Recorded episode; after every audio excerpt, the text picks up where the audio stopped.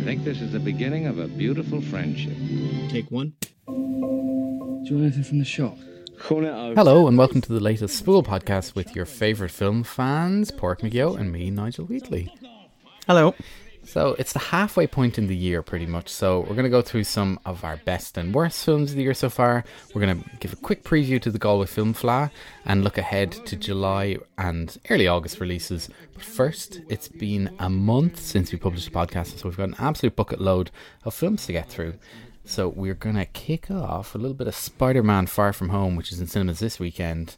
And here's Peter and M J having a little bit of a heart-to-heart in an opera house.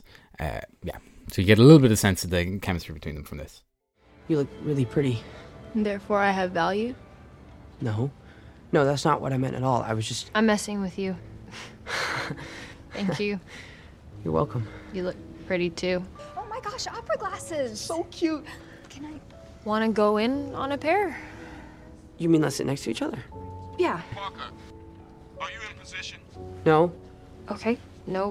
Why the hell not? You don't want to sit next to me, or no, you, you just don't want to take those? I didn't mean that. I, uh, uh, if you go ahead, I'll go grab us a pair. Okay. Parker. No, I'm coming. I'm. There you go. Opera glasses, which is amusing because the whole film is actually about a pair of sunglasses, which is very strange. So, uh, yeah, we got to this last week at a kind of packed-out Cineworld IMAX screening. Continues to be the best screen in the country and the best mm. place to see this kind of film. Um, so this is Tom Holland as Peter Parker in his... probably his his fifth on-screen appearance if you count the Avengers films, but wow, his yeah. second Spider-Man uh, standalone film after Homecoming. Um, it's his... It's his, yeah, his fifth film, yeah. Wow. Sorry, I had to do the maths there in my head. Two Avengers, two Spider-Mans, and the Captain America Civil War thing where he just showed up. Anyway, so um, Friendly Neighborhood, Spider-Man is back with Ned and M J and the rest of the gang. They're going on a European vacation. The film opens just after the end of the last Avengers film where... like the, the blip has kind of been overcome and everyone has mm. been returned. And so this everyone, is going to be quite a spoiler. This heavy. is spoilerific. So I suppose if you're thinking of going to see Spider-Man, yeah, and haven't, haven't yet seen, seen it, Avengers. Scrub ahead. We're going to give maybe four, three, four minutes chat about this. And if for yeah. some reason you haven't seen the Avengers, just to mention the Avengers, I don't think it's going to get the record with uh, to become the oh. highest grossing. It just keeps stumbling. It's about twenty million behind, but it's on two point seven nine and it needs to get to like two point eight three. But sure, if it does, can James Avatar. Cameron not just re-release? He probably will re-release Avatar before the new Avatars come out. Yeah, but no, Avengers really is trying to get the last bit, but no, Box Office Mojo telling me it's not really getting anywhere. So uh, anyway, so Peter wants to kind of leave all this behind. Clearly Tony Stark's dead. That, yeah, his mentor is dead. And he's been through the most traumatic kind of thing. So they show a certain amount of emotional stuff and he needs a bit of, just a bit of process, bit of catharsis to just step, actually not catharsis, the opposite of catharsis, just like escape and um, go to Europe with his friends, tell M J boy. that he, that he, that he loves her and all that kind of thing. So that's all going grand, gets to Europe. And then all of a sudden Nick Fury tracks him down and Quentin Beck, played by Jake Gyllenhaal, who the public then dub Mysterio, comes on the scene um, as the guy who's saving everyone from these big, like, elemental blah, blah, blah attacks, blah, blah, blah, blah. Mysterio's bad. Um, don't think that, look, that's fairly obvious if you know anything about yeah, Spider-Man. He's clearly the villain. But it's really... You can. It's well really done. Foreshadowed because you're like yeah. Jake Gyllenhaal's too big an actor to be nobody. An in ally, this. exactly. Yeah. So, um, and uh, during all this, just his main goal is to get this pair of sunglasses that Tony Stark left to to Peter from him. And once he has them, all of a sudden, um, Mysterio becomes this all powerful um thing. And it's like a mixture yeah. of Steve Jobs and Bill Gates. Uh, yeah, yeah. He's really good though, and like his main thing is that he just hangs in the background in these motion capture suits, concocting these incredible effects. So it's quite a little bit behind, uh, you know, look behind the curtain and stuff. Um, I really liked it. The action bits are are great, they're grand, but really the chemistry between M J, Peter and, and Ned and um, mm. the other girl that I can't remember is why I kind of liked it. And the two teachers um, who I loved as well, Martin Starr from Silicon Valley and what else? Do you know him from Freaks and else? Geeks. Oh, Freaks and Geeks. Yeah. And then J B Smoove from uh, Curb Your Enthusiasm, Enthusiasm and yeah. other stuff. They were kind of, they were funny, but I was just like, these are a bit bit weird. It's like the director, whoever it was, who was like, oh, I like these guys, can we kind of shoehorn them in? Yeah. I thought the humour was good. Some of it didn't land one hundred percent, where I was a bit like, oh. It's a tough ask to follow coming so soon after Why Avengers. Is it so quickly? And, and Captain Marvel Spider-Man so... Into the Spider-Verse, which was yeah. possibly the best film of last year, mm-hmm. or this year, did it come out? It was, no, last, last year. End of last year, yeah. Um, so yeah, it's kind of a tough task to follow. He is possibly the best Spider-Man. Yeah. Um, so I'm kind of curious more so by the next one. I didn't like that it was in like Europe.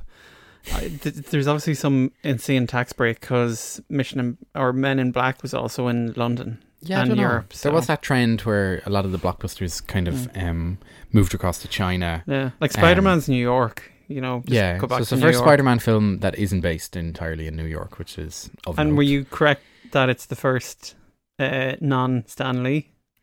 I think so. Yeah, there's no Stan Lee uh, cameo in it, that, mm. as far as you know. So a lot of things ended. This is considered the end of the third uh, part of the Marvel Cinematic Universe and all that. It ends, here's the proper big blockbuster, blah, blah, blah. Big spoiler, skip ahead, press the scrub thirty seconds.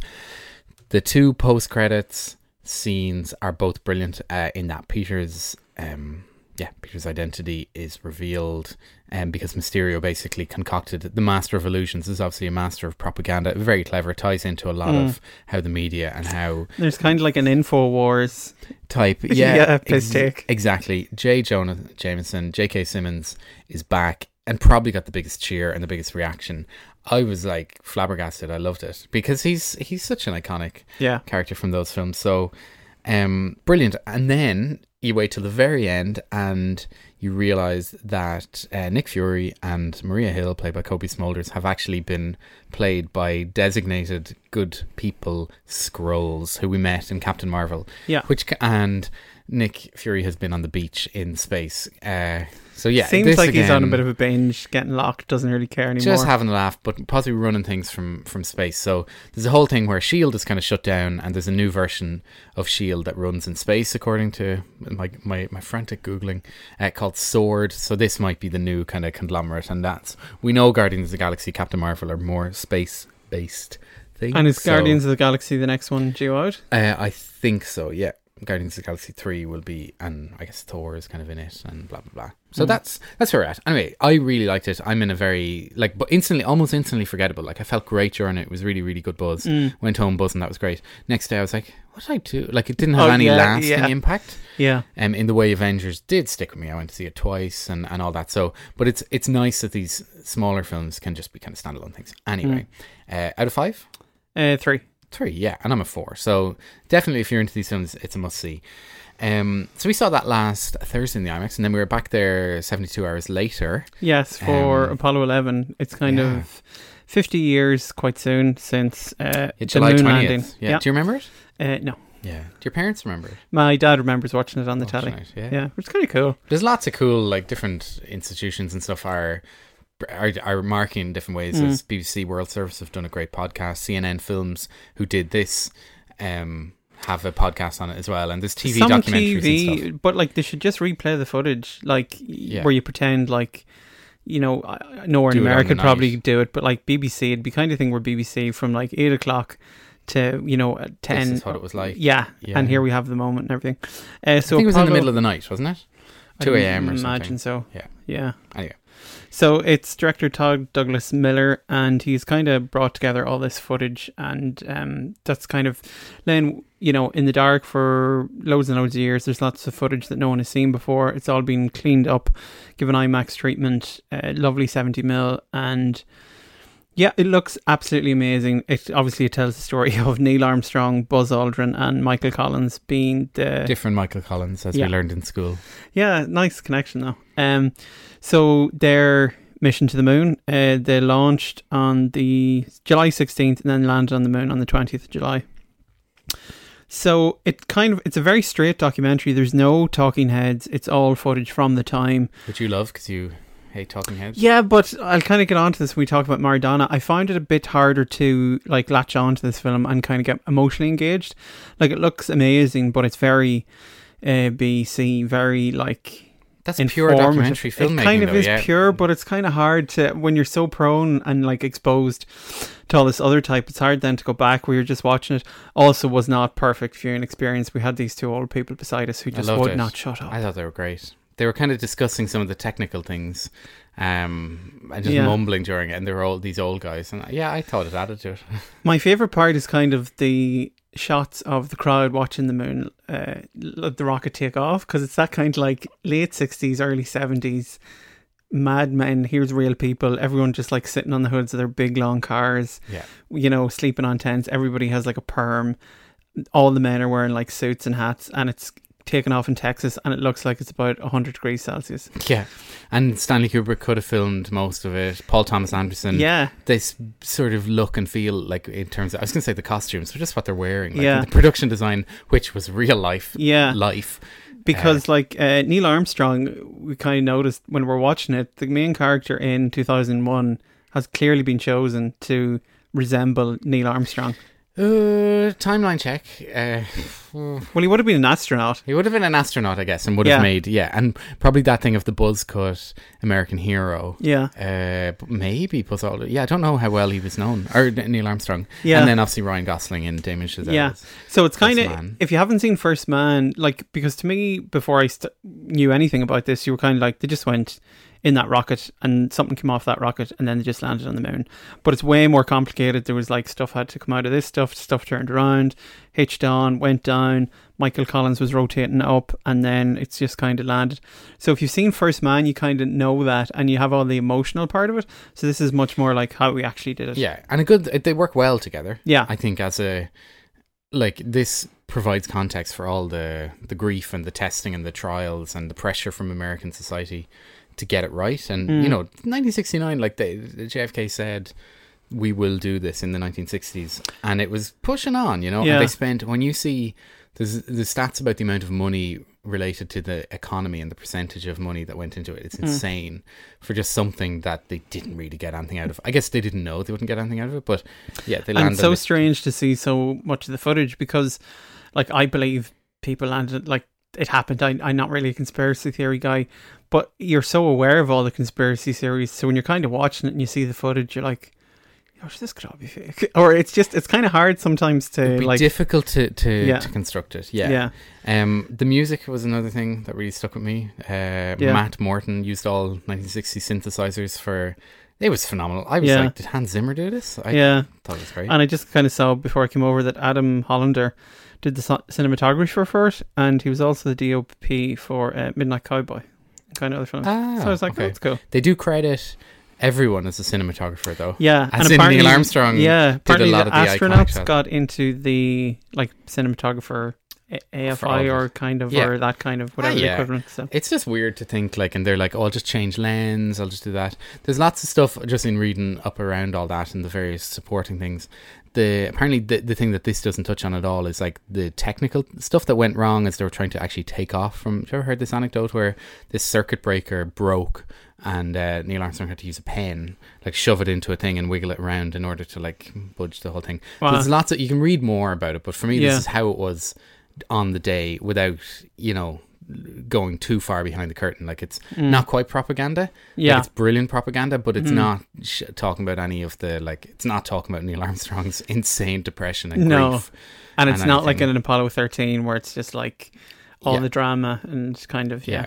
And the highlight, you forget that they had to live in a caravan for about three weeks afterwards, and the caravan yeah. seemingly drove around the country. Yeah, and just they waved at everyone and talked it's to their brilliant. wives through phones outside it. Yeah, yeah, absolutely loved it. But yeah, um, yeah, out of five, three again for me. Very good. Mm. What do you think I give it out of five? Uh, four. No, I'm in the five camp. Oh, Let's okay. think about it more and more. I want to yeah. see it again. Um, try yeah. and see it in IMAX if you can. Like, I don't know yeah, if anyone it's else no longer in, is showing in, it. in IMAX in in the I F I. I think they have oh, okay. the, and Lighthouse I think has it. Um, it and then maybe the Palace in Galway. I don't know. I think Spider-Man has kicked it out of the IMAX for a while, but there is also a forty minute cut. If anyone is listening from somewhere that has like a science museum or something, those original, you know, the, those IMAXs in, yeah. in Glasgow and stuff and, and places, they they have a short cut for it, like forty minute thing, which would be cool to kind of see. Um. So anyway, um, also over the last weekend, got to see Toy Story four. You haven't seen this. Everyone knows about this, so I'm going to fly through it. Um, fourth, possibly final, though, who the hell knows, installment in the Toy Story franchise. The last from Woody, seemingly, though. No? Feels like possibly the end of the... Yeah, spoiler, he doesn't die, because obviously yeah. he's, in the, he's, a, he's a toy, but they tie, they tidy things up. They could evolve it okay. uh, in such a way that this is a new new class, much like the X-Men films. But um, Andy's gone to college or jail or anything, I don't know where. Do they tell, gone to work in... in uh, J C Penney's or something. Do we know where Andy is? No. Where they didn't have a dad in the first one, and it wasn't because like he's an only child or like it's just because they were really bad at animating humans. So they were like, we won't do more than we have to. We'll just do one, yeah. So um, Andy's not there, but uh, the focus sh- is shifted to Woody and Buzz and everyone as they embark on a road trip with Bonnie. Um, because she's just starting kindergarten or something like that, so which actually doesn't add up from a year, maybe junior high. Actually, I don't know what year this is even in, considering the last one was nine years and she existed then. Maybe it was nine years. Maybe it just followed it. Maybe they were doing the Avengers thing. Anyway, um, they go on a road trip, and Bonnie, and then Bonnie has a new toy, which is like this toy she made in her her. Uh, preschool thing out of a fork and blah blah blah, and they, they lose the fork and they have to go find it and all this. So anyway, it turns into an unexpected reunion as Woody gets reunited with Bo Peep, and this kind of means then that Buzz takes a bit of a back seat, and it's more becomes a romance kind of thing about them. Oh, okay. And then, spoiler spoiler spoiler the two of them possibly can they go off into the sunlight and or sunset as a couple and leave wow. everyone behind. So um yeah it's like I was kind of I'm delighted with this. You feel lovely. There's lovely bits and it's really, really well done. But again... Does it sully the first three? No, it doesn't sully them at all. They're okay. all still really, really good. But the one thing that just got me thinking was it's such a long time since them. And then I was just looking back on how I watched all the other ones and how I would have seen all them. And yeah. So I saw Toy... You're asking? Oh, cool. Yeah, I'll tell you. Uh, Toy Story three, I saw in the cinema during the World Cup in South Africa one afternoon when it was too hot mm. to, to do anything. So that's where I saw that, two thousand ten. And then Toy Story two, which I think was oh two, wasn't it? I saw that with my sister. And then I don't remember seeing the first Toy Story. I think I saw that on video. So anyway, what I was thinking then is you get this thing that Toy Story one becomes this V H S thing that every house sort of has a copy of. Yeah. The kids and everyone. Toy Story two is all about D V D. And then Toy Story three was on Netflix for a long time. And then this is going to be what Disney Plus will probably launch, launch with, with okay. in November. So I turned this into an annoying analogy about distribution models and... Uh, physical platforms and physical media. Okay. If that's what I, the way I was thinking about the films, then maybe it wasn't as good. It's yeah. hard to it's hard to fault. It's just unlike solid. When you're watching. You liked Coco, didn't you? Yeah. Well, Coco was so fresh and exciting and new songs and everything. Yeah. With this, it kind of felt like it could have been a nice little webisode or something that they were. But I think Pixar but, haven't done a good film in a, quite a long oh, time. Coco. Yeah. Yeah. So it must. It, it's good that it's got a good kind of story, because I think yeah. a lot of ones that people were like, "Oh, that's amazing," which is like, "Yeah, the start of that was good, but the end was crap." As in yeah. Up and WALL-E. We also didn't have a pre-film. Have they stopped doing them? I okay. watched Coco at home. You know the you short. Late, were you? No. For Toy Story. Yeah. They must was have had. One? No.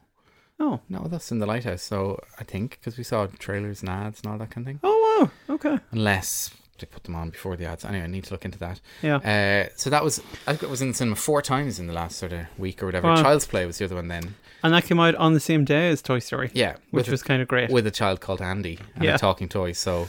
Uh, I'm not saying I preferred Child's Play. No, no, I definitely didn't. Okay, because it's not great. I'm no, going to talk about that now. So, so forgettable. Yeah. Um, Toy Story, I'm given, by the way, you know, a, a three and a half, maybe a four. It's okay. grand. You basically gave a two-star review there, no, but you're no, like, no, I oh, said, four. I said you can't fault it. It's just kind of like whatever. It's like a good chicken dinner. You're just like, yeah, like, grand. Not okay. Gonna di- not going to diss it. So, yeah, Child's Play came out on... Kind of at the same day as Toy Story. Uh, it's directed by Lars Klevberg. Um, hasn't really done anything else. He seems to have another film coming out this year called Polaroid, where it's like a haunted Polaroid camera. So look forward to that. Uh, so this stars Aubrey Plaza as a mum, and uh, Gabriel Bateman is her kid. And she's then, a weird actress, isn't she? April from Parks and Recreation. Yeah, who doesn't know. She kind of suits this because she's kind of like. I don't know if she needed to be his mum. She could have been maybe an older, like an aunt. Yeah. I, I don't really see her as, you know, older and she sister. Even isn't very much like, I don't really think I'm a mom to this kid. And then they uh, have just moved to this kind of rundown, kind of shitty apartment. And one of their neighbours is Brian Henry from uh, Paperboy, uh, yeah, Atlanta. Atlanta, yeah. yeah. So he's kind of uh, and cropping up Beale and everything. Street, if Beale Street could talk, wasn't yeah. he in that? And he was in the other thing with the cop. Busy Man. Yeah. Um, what was that film called with the uh, Michael Collins, Liam Neeson, and uh, Widows? He's in Widows. Oh yeah. Anyway, yes. So there's Michael a, Collins. there's, there's, a, there's a new toy that's come out called a Buddy, and uh, Aubrey Plaza works at like I don't know if they say, Which it, but is it's basically, basically yeah, yeah, like a talking doll. It's she she works at like a Walmart or Target, and someone returns this back to her to be like, oh, it's not working. It's like an A I toy where it's you know, like talks to you. It's kind of like a Siri or a whatever. And we see behind the scenes back in Hong Kong or whatever, mm. as some guy has gone rogue and he's put his own chip override, yeah. safety, sentient safety thing, like let this one go mad, and the eyes go red and mm. ships it off. So it's always going to land somewhere. Yeah. Is he so, being fired? Not it. He yeah. wasn't very productive. So then when Buddy comes into the house and he starts bonding with the kid, he sees that the kid is annoyed by Aubrey Plaza's boyfriends and kind of neighbours and stuff. So he was like, oh, you don't like them, so I'm going to like get revenge and be really evil. So like he kills the cat, ends up killing uh, his like would-be father-in-law.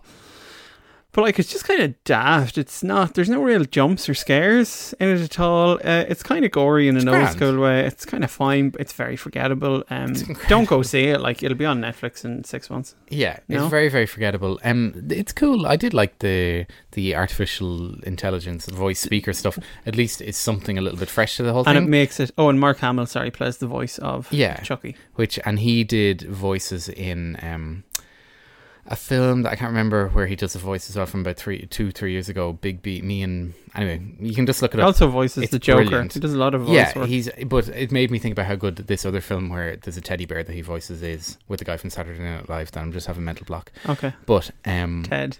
Yeah, no, not Ted. But it's very, very, very forgettable, but grand. Yeah, is what I would sort of say to it. I'd um, kind of give it like two and a half, three. Yeah, slap hang in the middle, two mm. and a quarter. Um, very good. So. The other one that we're going to go a bit more um, have a think about is the oh the full name I can't remember. Is it the Rolling Thunder Review, a film about Bob Dylan or something like that? But not really, because it's yeah. all fake. So basically, um, yeah, documentary in inverted commas. This is on Netflix. So we're both kind of recovering. Well, not recovering, but I would say like you know I was way more of a Bob Dylan obsessive, and now I'm completely passive to. to him. Um, You're not going to Kilkenny, basically? Not going. I haven't seen him since in nine years. Like, you know, I did mm. my binge in the previous decade. Maybe in the twenty twenties, I'll start again. yeah. But, um, yeah, so big interest in Bob Dylan's career, obviously. And um, when you see that Martin Scorsese's doing a film and he did No Direction Home in two thousand five, you know, your interest is kind of piqued. This is about the Rolling Thunder Revue Tour, a Revue Tour from nineteen seventy-five, when Bob was just kind of recovering from... You know, he needed to get away from a marriage that was possibly kind of failing and everything, and just wanted to go do a bit of an old school carnival sort of tour um, around some of the kind of northeast states of America, like um, Virginia and West all those Virginia kind of and stuff. Yeah. yeah. So, um, so that's all grand. So they the the footage is brilliant. It's never kind of looked as good. These were like I used to I listen watch all these before YouTube. Said the old man before YouTube. Uh, probably I'd made get all these D V Ds, D V Ds and I'd sell bootleg D V Ds and I'd like trade them. Mostly it was a nice community of sharing yeah. media, and you'd you'd send one, you send blank D V Ds off, and you'd send some guy an email. He'd put stuff on it, and then you you mm. share the lo- like it was good. It was a, a good culture of sharing and everything. So I saw this footage like. years ago in bad in worse way worse versions, because Bob worked on his own film called Ronaldo and Clara, this four hour like kind of fictional documentary about that tour fictional documentary again. So that's kind of known to some people, not but not to everyone, and so a lot of that footage ends up here, but looking really really nicely restored. And as with uh, Apollo eleven, you know, there's a buzz to seeing footage. Oh, just definitely, so yeah. Good, very excited with to a watch good sound this. system. So the songs are brilliant, and then there's some backstage stuff that's a bit weird, and you're like, "Is this scripted? Is it real?" You're like, "Okay, whatever." And then there's interviews with lots of people who um, were involved, and then there's interviews with lots of people who had actually weren't involved, who are just script uh, playing scripted yeah. things, and they're which, not small people; they are big Sharon, actors. As in yeah. Sharon Stone d- talks about her her involvement. We all watched it without knowing this because we deliberately avoided reviews. Yeah. And it was kind of exciting, and we were like, oh, that's That's amazing. Really yeah. mad. Is that true? That Is she... this how she became famous? Because yeah. she knew Bob Dylan? Yeah. And um, one thing from that, apparently she was only seventeen at the time, but they clearly aged her up to say she was nineteen. So as the seventeen thing would have been a bit weird. Yeah. I thought that was kind of interesting. Um, but yeah, like, some of the that side was cool. Characters, and then the, the yeah. next day, we're like sharing these WhatsApp things and, oh, it turns out this was all kind of phony. And that director, like Steven Van Dorp, who yeah. we're told is a film director, is actually he's just this actor. Yeah. It's great fun. So yeah. I don't know, like we, you don't feel cheated. I'll watch. It was times of it were tough watch, like you've mentioned, like the, the footage of the gig and all was brilliant. But like there was a time, and it's just because we've got older ourselves, when you're watching the behind the footage stuff, you're like, these are all such spoofers. So most of them are like, younger, on. and they're younger than we are now. Yeah. Like, and so they're at a time when... Like, this is mid, like, whatever, nineteen seventy, seventy-five But Bob is about our age. Yeah. He's so he's kind of like, you can see he's a bit like, oh, God, why am I hanging out with these people? And he's just kind of, I think, having a bit of fun with them. Whereas yeah. there are all these kind of sad hanger-ons. Yeah. So anyway, it's it's cool. The footage of that time looks really good. The song's really good. Um, I enjoyed it. And then I enjoyed that we'd been played as well, and I'm del- I'm glad it exists, but I guess I was a little disappointed because mm. it wasn't what I and got. It's in, nowhere in, near as good as No Direction no, Home. No Direction Home is the definitive document of his career at that time, folk culture and everything. And I kind of thought this would be like what musical society and what America was like just pre-punk and just you it's know from that era. It's brilliant and all that kind of stuff. And, yeah, Desire know. and Blood on the Tracks were yeah. a proper return to form. So anyway, Before so that's it. But I. I'm torn with what mark I'd give it. Like, I'm in the probably three and a half to four. What are you on the five? On the no, five? Pr- probably three. It's a middle yeah. again. Or like, you know. Yeah, but well worth kind of putting on in the background. Maybe it's not quite clear your yeah. schedule and watch it. Anyway, we have seen way too many other films, so we're just going to burn through some of these rapidly. Stop me um, if you have seen any Two of these. Two cents, yeah. Yeah, so uh, first off, Booksmart. Have you seen it? Yeah, loved it. Excellent. So yeah, so I would say it's not as perfect as a lot of people claimed it was just before it was coming out, and everyone was saying this is like Lady Bird, I it's better than Lady Bird. So you think it's perfect? I think it's pretty flawless. Yeah, yeah. Th- I just loved it. Yeah, thoroughly, thoroughly enjoyed it. Olivia Wilde is the director, which wasn't much talk about that, and um, it's funny, it's heartwarming, and a worthy modern coming-of-age comedy classic. Um, within this, there was a thing nice that kind of annoyed thing. me, where I was like, oh, it's going to be a first kind of female teen story where the two friends don't have a big falling out and bitch about each other. And then that did happen, and I was like, oh. But then if it didn't happen, I suppose there's no conflict that needs resolved, so it would have yeah. been a pretty boring film. But yeah. I don't know, I was kind of like... And very diverse cast, sexuality, gender. Like, it shows, represents what actual yeah. American high school is a bit more like nowadays. Anyway, yeah, did really, really like it. I was thinking about it, it was just ages when yeah. I saw it.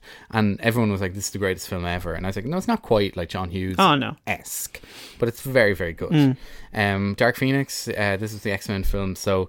Kind of thought it was like going to be like Wonder Woman, Captain Marvel, and all that, um, but uh, it's not really very good at all, at all, at all. Uh, Magneto, played by Michael Fassbender, is, is about the, the last only of one, like Fassbender yeah, and exactly, yeah. thingy? So Michael Fassbender is about the only one who's kind of worth watching. Almost completely forget. I keep getting these forgettable films where I'm like, that was grand. Mm. Like I don't know what's going on. Like I'm not summer. Yeah, and so. Um, And it's quite just a sad end to that franchise that's gone on for nineteen years. And, wow. you know, so I think Logan checked out just at the right kind of time uh, with all with all that. Uh, Rocket Man. Oh, yeah, I saw that. Yeah, very good. So uh, surprisingly decent. I think from seeing that first trailer yeah. like a year ago, you're like, this looks ridiculous. But Taron Egerton is very good at playing. Better than Queen?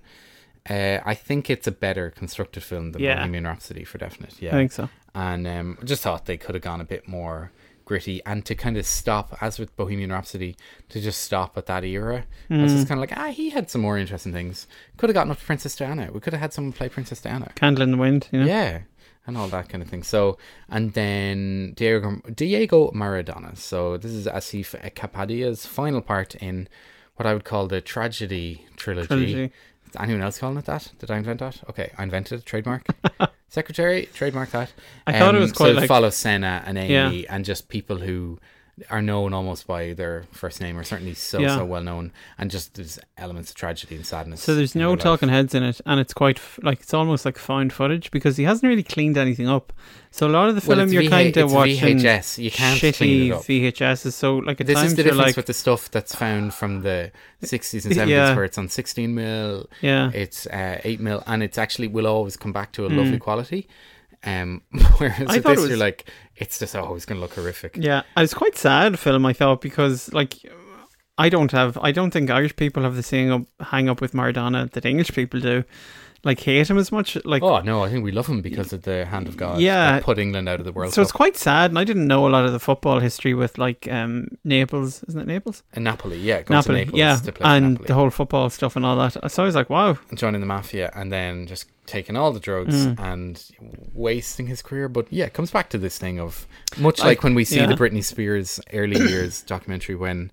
You know, she shaved, remember she shaved all her head. Like when yeah, people are allowed crazy. to get yeah. so, so famous, famous and not be supported with the right people. Mm. This is never going to happen mm. again. Like no one, like I love the no, footage. None of the Instagram social media people, because they will have been switched on from the yeah. age of fifteen of how to perform. Yeah. Like whenever someone does break, um, such as a famous Irish U F C star, it'll all happen with the media and all the fans being completely compliant with yeah. that person's descent into thingy. I'm not yeah. naming um. Anthony. Mm. I love the footage where he comes into the airport initially and he kind of references it like, when I came to Italy I was like a god, I was like mobbed, and when he left like nobody even cared. I was just like, oh, that's pretty poignant. Yeah, my favourite bit is him talking about before he went to Italy playing for Barcelona, where they just give you this lovely clip of him being attacked and kicked and yeah yeah it's proper it's a proper football film, but also then brings in all this other society kind of uh, yeah. jabroni. Um, so yeah, that's that's all. Like it's it's been a it's been a pretty good month. Mm, I know I caught mm. up on stuff, mm. but like there's a lot of very solid stuff that I've seen over the last five weeks. Yeah, kind of similar for me. Uh, murder mystery on Netflix. It's Adam Sandler, Jennifer Aniston, kind of murder mystery. Uh, Who done it? Which is kind of funny. It's like an he, old. And as you said when you told me about this, you need yeah. to be in a certain brain state to watch yeah. this. Of just like feed me some garbage. Yeah, I don't like, want to go to bed, but like yeah. I'll watch this. So um, yeah, it's kind of a mad cast. Like Luke Evans is in it, uh, Terrence Stamp, um, David Walliams, you know, and Gemma. These people Arflin. Die after like three minutes, three so. seconds. Yeah. yeah, so it's kind of murder mystery. Uh, it's really predictable. And mainly Adam Sandler, Jennifer Aniston. Being, yeah, were they ever in a film so together? I figure. Oh yeah, were they? Polly, I think. Yeah, I think this is probably still part of his crazy Netflix deal where he's done doing like seven films for him. Um, maybe it's the last one. Um, then another one which came out in the month was. What do you give murder mystery, by the way? Two, I'd say. Yeah, I'm on. yeah, I'm even worse. Uh, Papi Chulo, directed by John didn't, Butler. Didn't get to see this. Yeah, it's very it's sweet, lovely film. Uh, he's directed Handsome Devil, and he also directed the T V show Your Bad Self, which I was a big fan of. So, um, yeah, Sean is kind of like a T V weatherman. He's kind of like a Martin King, uh, I thought. Um, and he kind of has a breakdown on air because he's recently broken up with his boyfriend and he has to take some time off. He goes back to his house, gets rid of this plant that his boyfriend loved, and he was like, then he needs to paint his deck because he just painted around the pot plant. So he goes, he keeps trying by this hardware store, and then he realizes that there's all these kind of Mexicans outside it who just kind of go there and be like hired for the day to do jobs. So he so hires... It's set, it's set in... Present day. Oh, oh California. In California, oh, yeah. Yeah. So um, Matt Boomer plays Sean, and then Ernesto is played by Alejandro Patino. So he hires him, and then he almost uses him as like a real life counseling thing where he can't understand uh, English and they can't talk to each other. So he just talks at him, and the uh, Mexican guy's just kind of like, okay, cool, and kind of deals with the breakup and everything like that. There's kind of twist in it that I didn't see coming at all. That kind of gives it a bit more weight, and um, yeah, I thought it was very enjoyable. I'd give it like three and a half. Very good. Yeah, I didn't get to see it, unfortunately. And then the final one is Late Night, uh, which is Emma Thompson, who's like a big T V kind of a Letterman or, you know, Jay Leno kind of figure, more Tuberty. Old school. I believe what you're trying to say is Tuberty. Yeah. Terry Wogan. And it's kind of, I when I was writing the notes for this, I kind of think it feels like this film should have come out ten years ago, because it's all about how she's so big and out of touch with everyone, and then learns how to get more in touch with people, how to become Ellen, basically. We're like, but all the late night shows have, have become, done this five years ago, yeah, or they, even more. Like Conan started this, like yeah, where he was like on the street and doing all this stuff. So it's a kind of a gas film, but like there's some funny bits in it. Mindy King, Mindy, or sorry, Cal- Mindy Kaling, Mindy Kaling is the intern in it, who's kind of brought on to like kind of turn the show around, and like it's pretty harmless, but you feel like, did it really need to be done? It's, uh, it seems like a uh, film for an airplane. Totally, one hundred percent. Yeah. So Other big cast in it too, like John Lithgow and Reed Scott, who plays uh, Dan from Veep. So, oh, yeah. yeah. Did you watch at the end of Veep? I know we're not allowed to talk about T V. No, I need to watch... All right, so last yeah. episode's mad. Okay. Yeah. What about Game of Thrones? What about all these other things? What We Do in the Shadows? Did you watch it? That's based on a film. Can we talk about T V when it comes from a film? Sure. The new series, What We Do in the Shadows. It was grand. Okay. Watched an episode and a half only so far. T T's not involved with it though, is he? Uh, Taiki Waititi is sort of um, exec producer of it, I thought. It's yeah. really just Claire, Jermaine Clement, is it? More, more, more so. so. Yeah. Yeah. And Matt, and Matt uh, thingy-majiggy. Yeah. Uh, I'm watching you know him in Rear the Rabbit. Okay. He's that's his Channel four yeah, show. Well, I can't remember his second name. It'll come to us. Matt Berry. Yes, correct. Matt Berry. uh, so, yeah, that's it. So, I suppose it's, I'm unfortunately going on my holidays this year, so I'm going to miss the Galway Film Flav for the first time, I think, since two thousand fourteen. So, I think mm. I went to five in a row, maybe six. Yeah.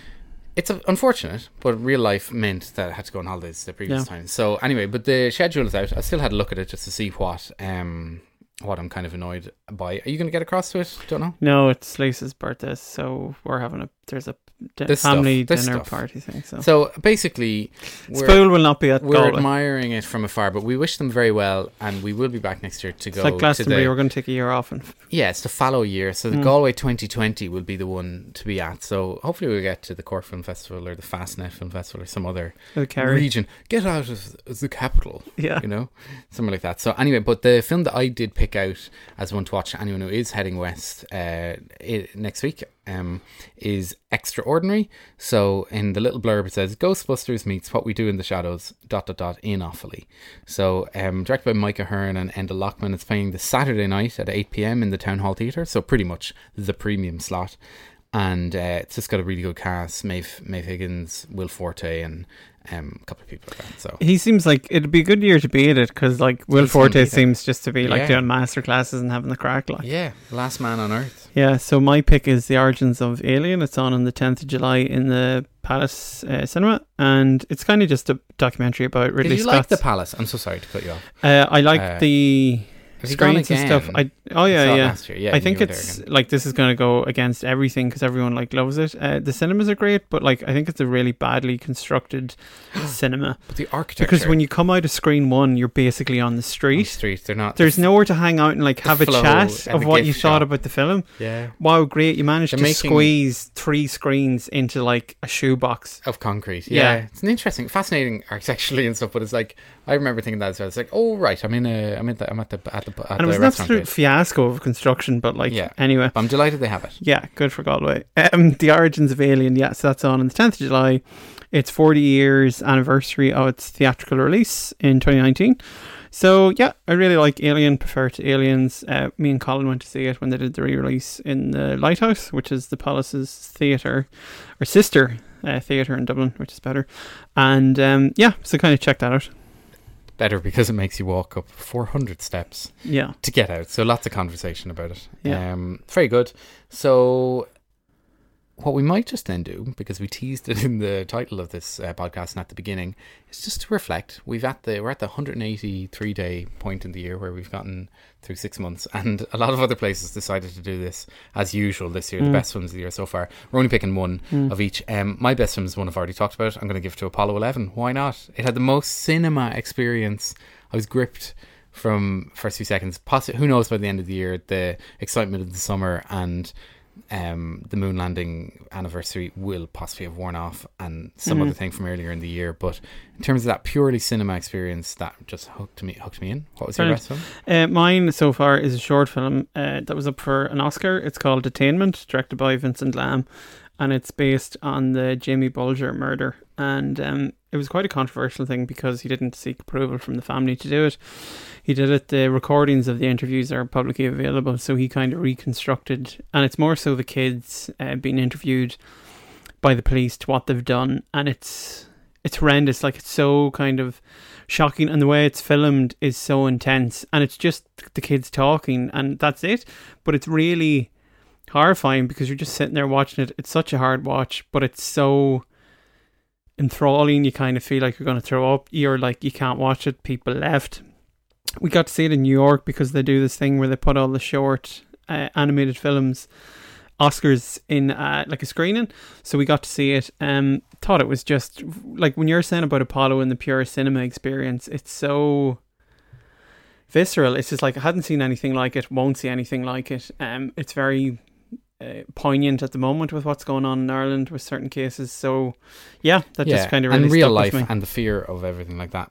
So um, your worst film then? Actually, I'll give you my worst. Right? Oh yeah, um, my worst is one you've already talked about, and Murder Mystery. I just was like, how did this get made? Again, you, you, people tend to let Netflix away with whatever the hell, like with these crap kind of things. So they're like, well, I'm not paying much. Prices are going up on Netflix all the yeah. time. It's harvesting all this content. It's It does a great job at showcasing lots of stuff. And I've had, like, the funding it gives to loads of stuff is absolutely brilliant. But the fact that it kind of takes these movies that used to live in, like, petrol station bargain, like, bins that don't get near cinemas because they're absolutely shite, and then puts them at the top of your kind of home screen and plasters them in.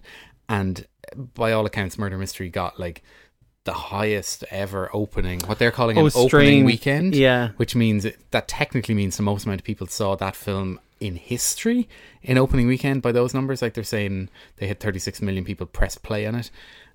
And like, but like the yeah, metrics of it, of, it how many people they, finished it, how yeah. many, like, they're very selective with their data. I like that they're starting to share a bit of data and putting the scale of what they've achieved into context. But um, it just annoyed me that that film is the one that everyone goes to see. And then you get these fantastically constructed real life stories, um, Maradona, Apollo eleven, you're mentioning, like, Detainment, like these documentary films that are telling real life stories that make you think about society and how mm. we can do better, yeah, and they're not being there. But no. anyway, but there's lots of there's lots of good stuff. We might, because next year's a bit, or next month is a bit crap. We might dip in and pick three films you didn't know were on Netflix that you should know about. Yeah, it's a documentary. Is The Lonely Ballad going to be on the player? It was on T V the other night. Yeah, oh cool, because I didn't get to see the start of it.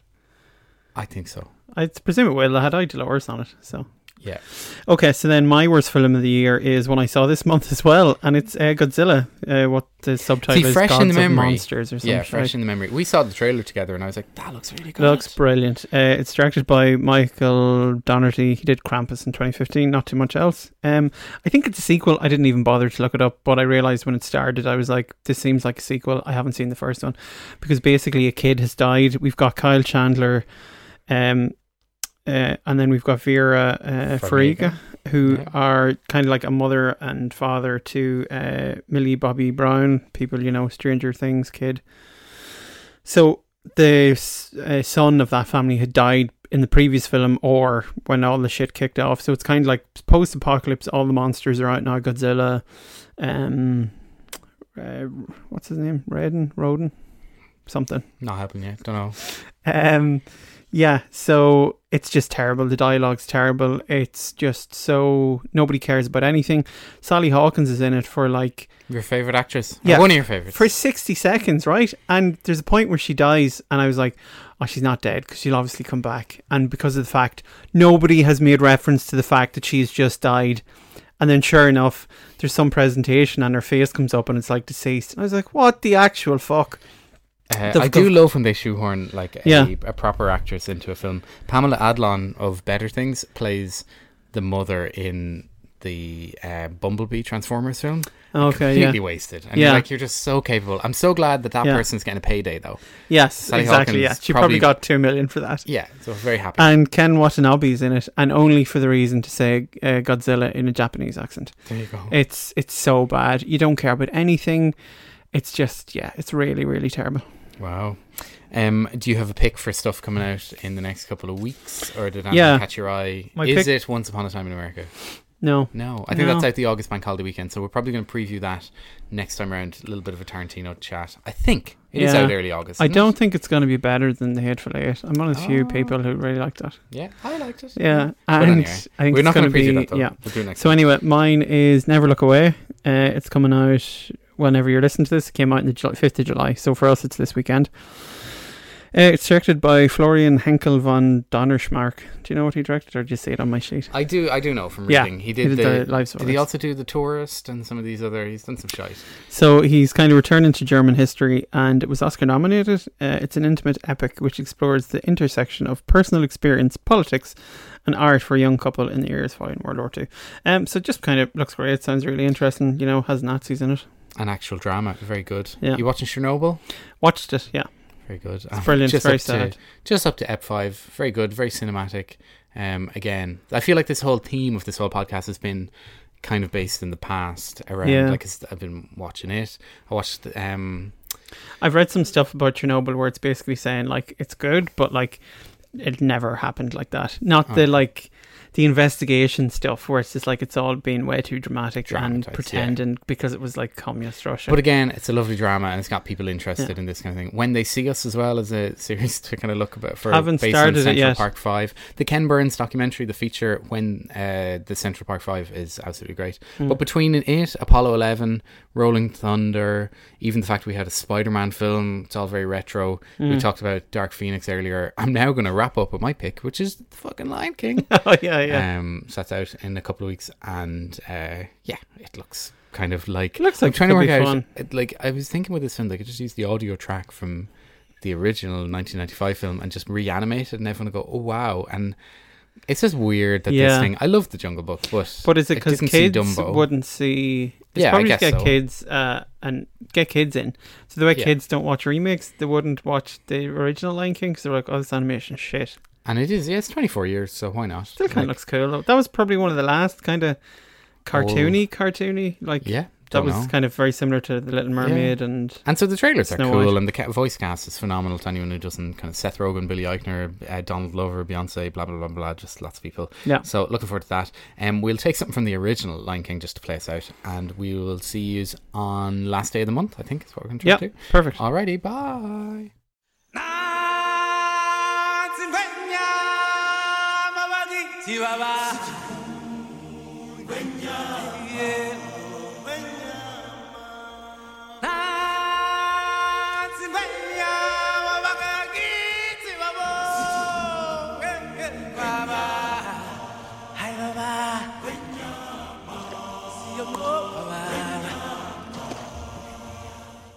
I think this is the beginning of a beautiful friendship.